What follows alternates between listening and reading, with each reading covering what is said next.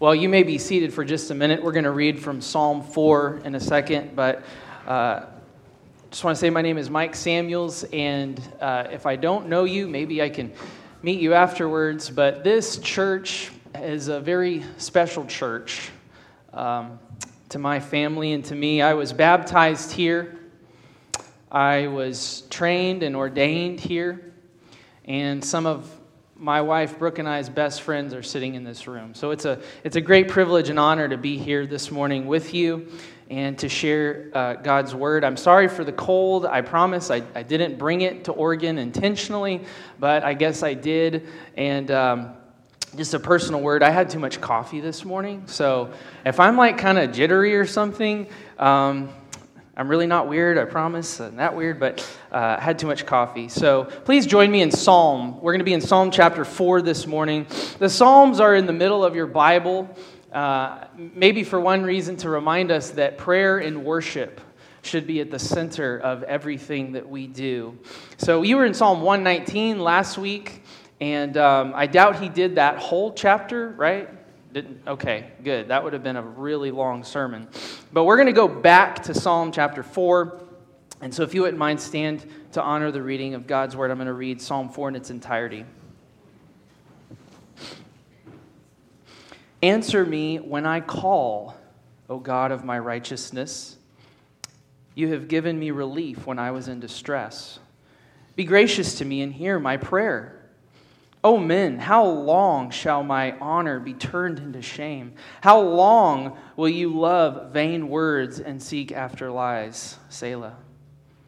But know that the Lord has set apart the godly for himself. The Lord hears when I call to him. Be angry and do not sin. Ponder in your own hearts on your beds and be silent. Offer right sacrifices and put your trust in the Lord. Selah. That, uh, there are many who say, Who will show us some good? Lift up the light of your face upon us, O Lord. You have put more joy in my heart than they have when their grain and their wine abound. In peace I will both lie down and sleep. For you alone, O Lord, make me dwell in safety. Praise be to God for his word. You may be seated. One of my favorite things about living in the Pacific Northwest and in Oregon is the outdoors. Our family love to get outside, and we're two hours from the ocean and we're two hours from the snow. And one of the unique things about Oregon and the West Coast in general is there are millions of acres that are available for the public to roam and to, to be uh, active on. So often on the weekends, we go exploring the Cascade Mountains. We like to play in the snow. We like to pick berries and go hiking when the weather's good. And I like to go hunting and fishing. But before I started taking my family out into the woods, I went with some guys from our church a few times. And on one of these trips, we were driving on some uh, BLM roads, Bureau of Land Management roads. roads and uh, he said to me, Mike, if you ever get turned around in the, on these roads, if you ever get lost, if you ever get stuck in a snowstorm, if you will stay on the main road, you will make it safely home. And that stuck with me. If you stay on the main road, if you stay on the narrow path, you will make it home. Guys, I don't have to tell you this, but we live in a world that they are calling VUCA. It's an acronym for volatile, uncertain, complex, and ambiguous. We live in unique times, but at the same time, there's nothing new under the sun. And maybe this morning you're here, and my encouragement to you is to stay on the narrow path don't go to the left, don't go to the right. Stay on the highway of the upright, stay on the main path, and we will make it safely home. The title of my sermon this morning is The Way of the Godly. The Way of the Godly. Psalm chapter 4 was written by David, and David lived in a VUCA time as well. It was, there was a lot of crazy things happening at this time in history for Israel. We're not quite sure exactly the context of Psalm chapter 4, but there's a good chance that there was some sort of famine going on in the land based on verse 6 and 7. But these were difficult days. And in these difficult days, the people of Israel were tempted to look to other gods for their deliverance. They were, they were tempted to go to the left and the right and look to the world for their source of hope and salvation and joy. And David writes this psalm as an exhortation to them to stay the course, to stay the road, and to continue on the path that they knew was right, to trust in the Lord for peace, joy, and even there at the end for sleep. And we're going to talk about that a little bit. So, this psalm, if you'll notice, it goes from uh, addressing God to man and then back to God. And in verse 3, we read that the Lord has set apart the godly for himself. And if you're here this morning and you've trusted in Christ for salvation, that's a good description of you. The Lord has set you apart for himself. And so, the thing I want to ask us as we look at this psalm is how do the godly pray and how do the godly live? We talked about the Word of God last week. We're going to talk about it today, but specifically, how do the godly pray and how do they live? And the first thing I think we see in the psalm here in verse 1a is that when the godly pray, when the godly approach God, they approach God through his righteousness. They approach him through his righteousness. It says, it says, he says, Answer me when I call, O God of my righteousness. He doesn't say, Lord, please hear me because of my goodness. Lord, please hear me because of what I have done for you. He says, God, hear me on the basis of who you are, based on your grace and your goodness, and you are my righteousness. The word righteous is a legal term, it means accurate, fair, just. These are all things that God is but we lack apart from Him. And this is a comforting thing to hear that God is our righteousness, especially for people who look at their lives in light of God's word and see that they fall short of His righteousness. I know that the gospel is preached from this church. Uh, coming out here, I was listening to some of your sermons on sermon audio, and I went and clicked the beginning of each of them. And you know how they start every week? Will you please remain standing for the, for the reading of God's word? I played the next one. You know how it started? Will you please remain standing for the reading of God's word? As a matter of fact, all of you are trained to continue to stand so that you can hear, not from Casey, but from God's word. The gospel is good news, not because of who I am, but because of who God is. Not because of what I've done, but because of what God has done for me through Christ. 2 Corinthians 5 says, He made him who knew no sin to become sin, that we might become the righteousness of God in Christ. Now, you're saying you're talking a lot of New Testament verses here. We're, we're in the Old Testament, right? And I understand that Paul didn't know the phrase uh, justification by grace through faith alone, but he believed it and he lived it and he taught it. And Romans 4 tells us this. Romans 4, uh, in verse 4, says, and to the one who does not work, but believes in him who justifies the ungodly, his faith is counted to him as righteousness. Just as David also spoke of the blessing of the one to whom God counts righteousness apart from works. And then he quotes Psalm 32 Blessed are those whose lawless deeds are forgiven and whose sins are covered. Blessed is the man against whom the Lord does not count his sin. So, again, how do we approach God? We come through his righteousness. We come through his righteousness. And as you think about your own prayer life this morning, which I would wager to say that all of us have work to do in our prayer life, how do you approach God? How do you approach God? Do you approach God in a flippant manner? Indifferent? Routine? Or are you demanding with the creator of the universe? Or maybe another way that we might approach God incorrectly is we just infrequent the throne of grace. And we are, not that we're praying wrong, but that we're not praying at all. Again, the right way to come to God is through his righteousness that he's imputed to us through Christ. The second thing we see here is that the godly come to God in faith.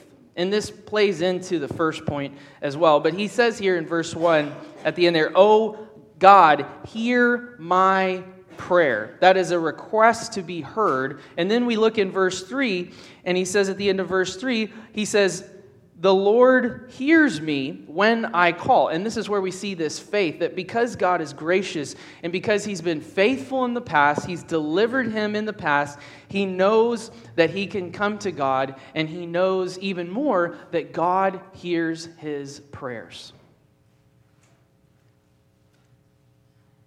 Guys, as many times in our life that we need grace, there's enough grace in God's bank account for us to withdraw that grace from. My grace is sufficient for you. My power is made perfect in weakness. There's enough grace for each day, for each hour, for each moment. But the question is do we make use of it? Do we make use of God's grace? Do we believe his promises? And this is where faith comes in. This is a, this is a rich prayer, song, but it's also a, a, a song of faith. And this is where faith comes in. And it's interesting to me now. The word uh, here in verse 1 and in verse 3 is actually the same word, Shema. Well, it comes from the root of the word Shema, Deuteronomy chapter 6. Hear, O Lord uh, God, the Lord our God is one. And it's a strong word. It, it's not a word, uh, the word Shema is not like, hey, can you hear what I'm saying? Like, I, I, need to, I need to talk to you about something. It's, it's, it's like a football coach from the sideline saying, Men, listen up. It's a command to hear. It almost seems strange that he's speaking to God this way, but this is his faith. This is because he knows who God is and he knows that God hears him. And faith is not some ambiguous feeling or an emotion, it's a certainty. Hebrews 11:1 tells us that, that, that faith is the assurance of things hoped for, the substance of things that we can't see with our eyes. It's a belief, it's a faith, it's a confidence that causes us to live differently, to be put into action. I think about King David when the uh, Amalekites came up against them in Ziklag, and David and his men were off battling. And this context here is in 1 Samuel 30. And uh, they come back to their camp, and the Amalekites had destroyed their camp, had taken their wives and children, and even his mighty men were crumbling. They were broken. And then they even started to turn on David and, and blame David. And I love 1 Samuel 36. I go back to it frequently, and it says, And David was greatly distressed, for the people spoke of stoning him, because all the people were bitter of soul for each of his sons and daughters. But David strengthened himself in the Lord his God. He strengthened himself in the Lord. He didn't just believe God, he didn't just speak about God. He, it was a part of his life. It was something that caused, uh, there was something in that moment that caused him to run to the Lord. And so the godly on the path of godliness, staying on the main road, is coming to God in, through his righteousness and faith. The third thing we see, the third thing we see here is that the godly live set apart. The godly live set apart because God has set them apart. You notice in verse 2, he then addresses men. He says, O men, how long shall my honor be turned to shame? How long will you love vain, uh, vain words and speak lies? But know that the Lord has set apart the godly for himself. The Lord hears when I call. For David, this could have been speaking of the time when his son Absalom uh, had turned against him and was seeking to overthrow the kingdom. And uh, he says, this is, These men are speaking lies. And Absalom won the hearts of the people and was trying to, uh, was seeking his dad's life, as a matter of fact. And he says, the, he calls it what it is. They were spreading vain lies about him. But the Lord knows those who are his, the Lord knows the truth. And they're set apart. They do not set them, we do not set ourselves apart. God sets us apart. We see this in the history of Israel. Uh, all the way back to Exodus 11, verse 7, God says that He made a distinction between Egypt and between the Israelites. Deuteronomy 7 reinforces this as well.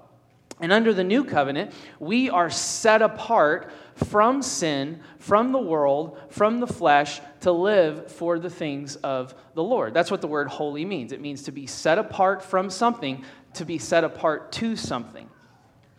And we are to grow in holiness, right? And that's what John Dean talked about last week. He talked about sanctification, that we live uh, between our justification and our glorification in this wonderful phase called sanctification, right? Uh, I, heard, I heard something said this week I thought was so good. We're not who we once were, we're not who we're going to be. So, what does that make us? We're in process. Each and every one of us are in process. We're, we're set apart, but we have to live set apart. So, what are some things that would indicate that we are living a life set apart? Well, it says here in verse 4 and 5. Uh, one thing would be uh, be angry and do not sin. Ponder in your own hearts, on your own beds. Be silent, offer right sacrifices, and put your trust in the Lord. In other words, and we've already referenced this uh, at least once already, that our Christianity must move from the theoretical to the practical. It must move from, from ideas to action if it is genuine. So he says, uh, Be angry and do not sin. And the first thing I notice when I read this is that, in some sense of the matter, he must be saying that anger is not, in and of itself, a sin. And it's not. Uh, emotion is not sin.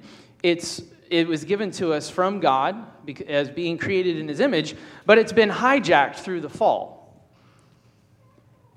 It's what causes our anger. It's what we do when we are anger, angry that either makes it righteous anger or unrighteous anger. I'll say that again. It's what caused my anger that makes it sinful or not. And it's what I do when I am angry, when I feel anger, uh, that makes it what it is. And you might say, well, I'm not an angry person, so this must be uh, for someone else. Well, the difficulty with that is, is, is, is not just talking about punching holes in the wall or yelling. Uh, the word translated here actually also can mean agitation, being agitated. And uh, I won't make you raise your hand, but how many of us have been agitated this last week or frustrated about something la- this last week? I think we could all say that we, we all have to some degree.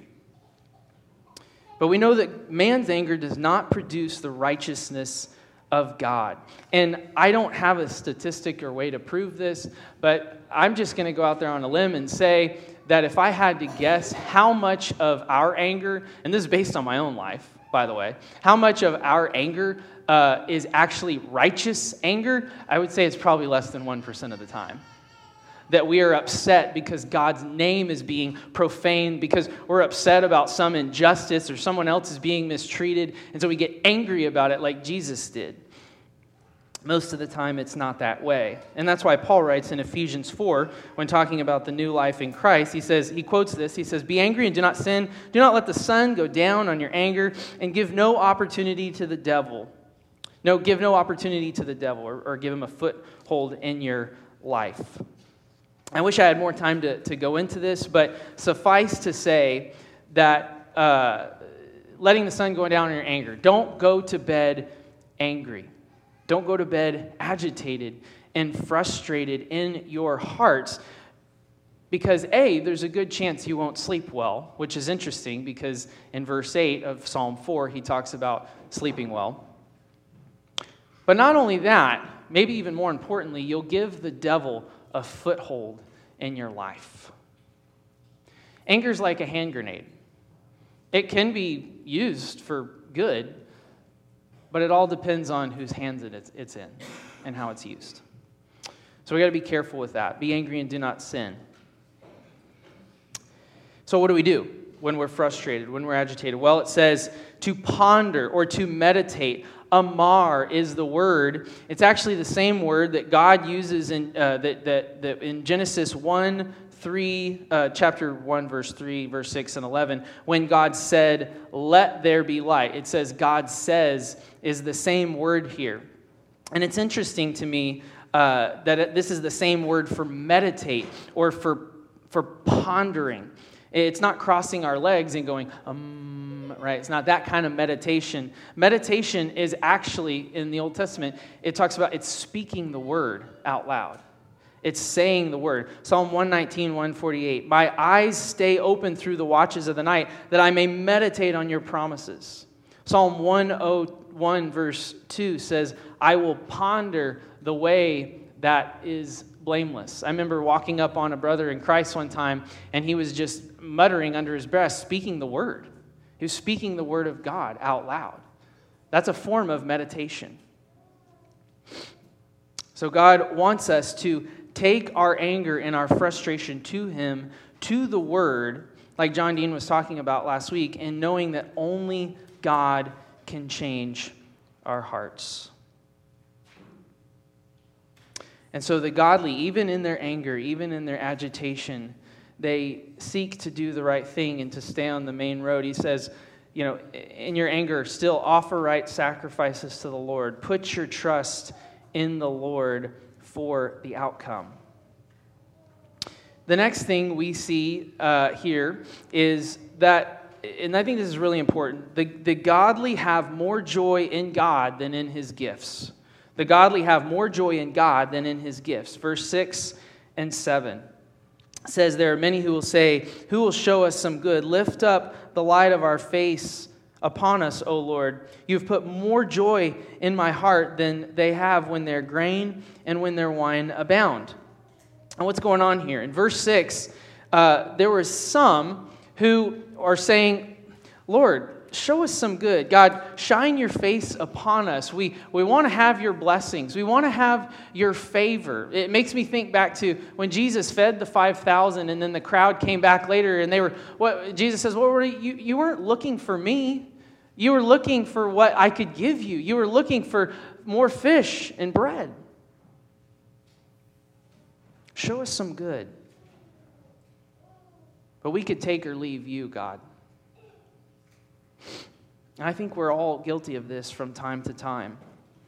One of my favorite quotes from C.S. Lewis is he says, The most valuable thing that the Psalms do for me is to express the same delight in God that made David dance.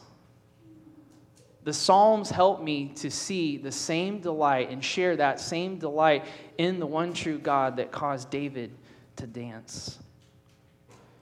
Guys, praise be to God that God doesn't give us everything we want, but He always gives us everything we need. I think one of the reasons, well, the Bible teaches it, that God allows suffering, that God doesn't give us everything we want, is to remind us that this is not our home, that this is not all there is, that this is not the this is not God's best for us here. His best is to come. His best is in glory. His best has not been revealed to us yet. And God has given us many temporary delights in this life that we are to enjoy, that we're permitted to enjoy, that we should enjoy when they're enjoyed in the way that God has created them and intended them to be. But, guys, understand if we don't delight in God, there, there may be a really good chance that He's not our God. Jesus said you can't serve two masters. You'll either love one and hate the other, or you'll hate one and, and love the other. There's only one throne room on our hearts. And it's a battle. It's a battle. What God gives is much better than anything we could drink, anything we can eat, anything that we could purchase. Jesus said to the woman at the well in John 4, If you knew the gift of God and who is saying to you, Give me a drink, you would have asked, and, and, and I would have given you living water, would have given you eternal life. And so we see that when we are born again, our taste buds begin to change. And this divine grace is so powerful, it's so transformative that it doesn't work against our desires, it actually works with our desires when we're born again. I love what David Ortlund says about this. He says, While the Father is clearly sovereign, overseeing our redemption, we're not brought dragging and kicking and screaming to Christ against our will. Divine grace is so radical that it reaches down and it turns around our very desires. And that's what David is expressing here. He says, You have put more joy, you have put more delight in me for you than just for the things that I can get from you.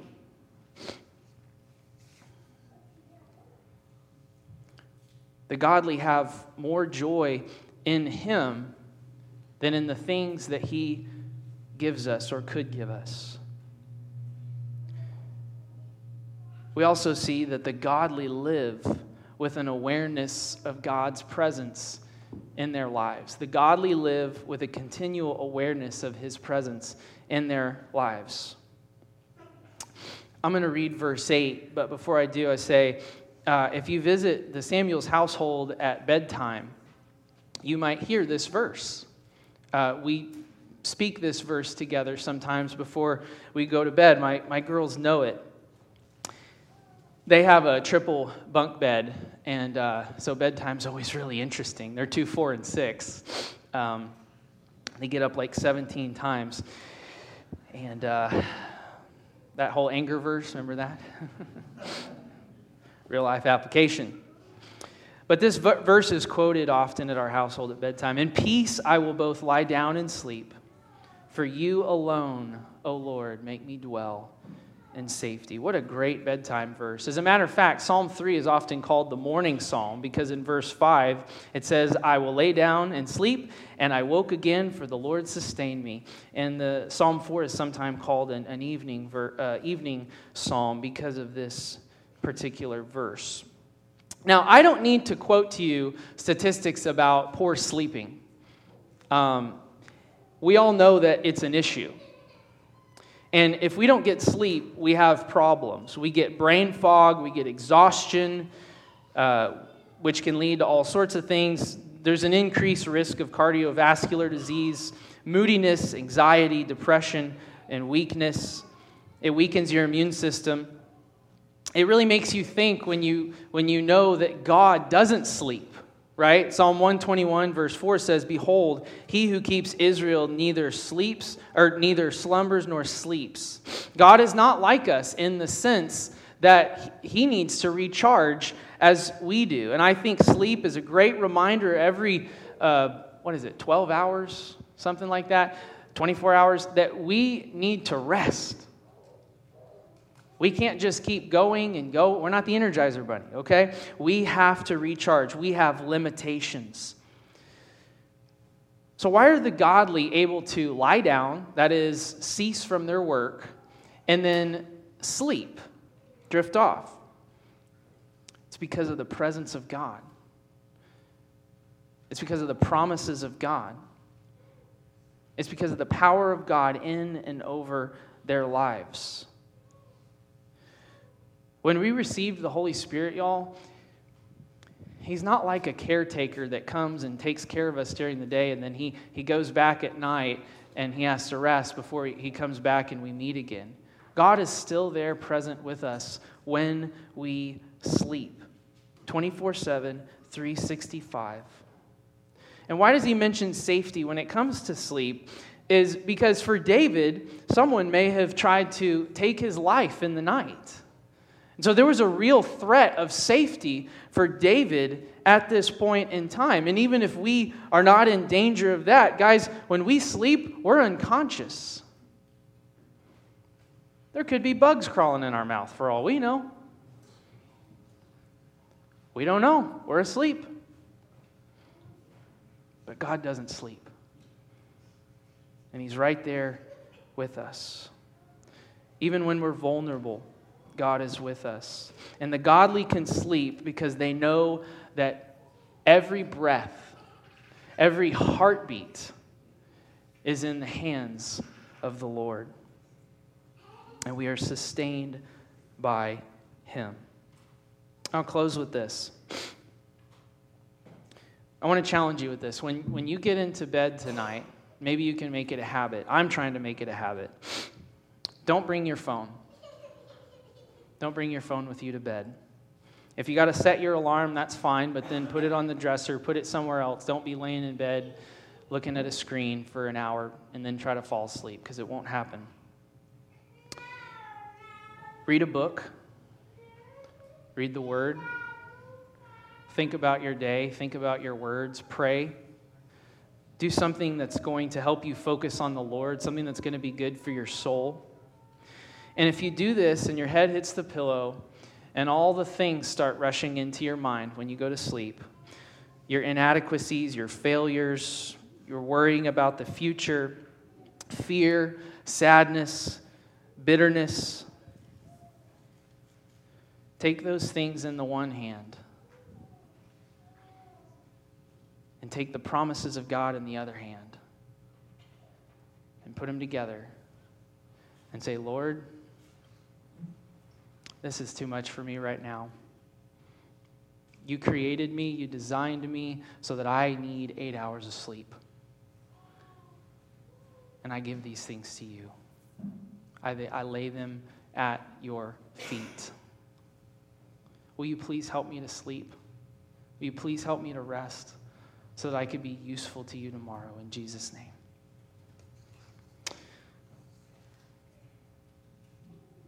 Stay on the main road, and you'll make it safely home. Those who stay on the main road come to the Lord because of his righteousness, through his righteousness, not their own. When they pray, they pray in faith, taking God at his word, knowing that God will answer according to his will in his timing. Know that you're set apart. You're set apart from your old, old life to live the new life in Christ.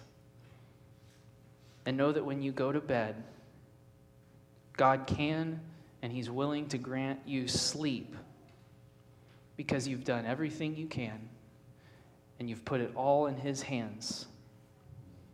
And most of all, even when we fail, God is there and He's with us and He cares for us and He will keep us and sustain us through the night.